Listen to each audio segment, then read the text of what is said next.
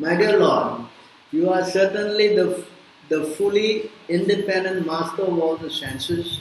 Therefore, all women who worship you by strictly observing vows because they wish to acquire a husband to satisfy the senses are surely under illusion. They do not know that such a husband cannot actually give protection to them or their children, nor can he protect their wealth or duration of life. He himself is dependent on time, fruitive, result, and modes of nature, which all are subordinate to you. See how she is praying. The real person you should surrender to is the Supreme Personality of God. Uh, not to any uh, personality because they cannot save one. And then she's saying here the next prayer.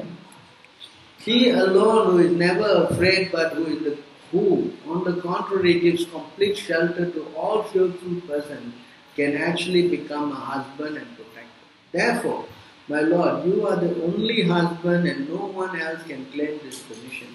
If you were not the only husband, you would be afraid of others. Therefore, persons learned in all Vedic literature accept only your lordship as everyone's master, and they think no one else is a better husband and protector than you.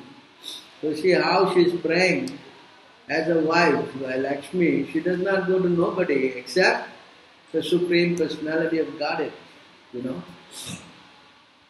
Further explained here,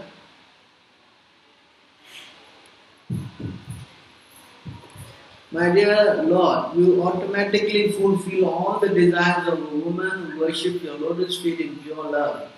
However, if a woman worships your lotus feet for a particular purpose, you also quickly fulfill a desire, but in the end she becomes broken hearted and lament. Therefore, one need not worship your lotus feet for some material benefit.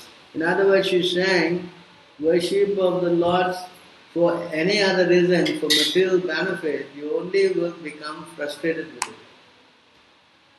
Understand?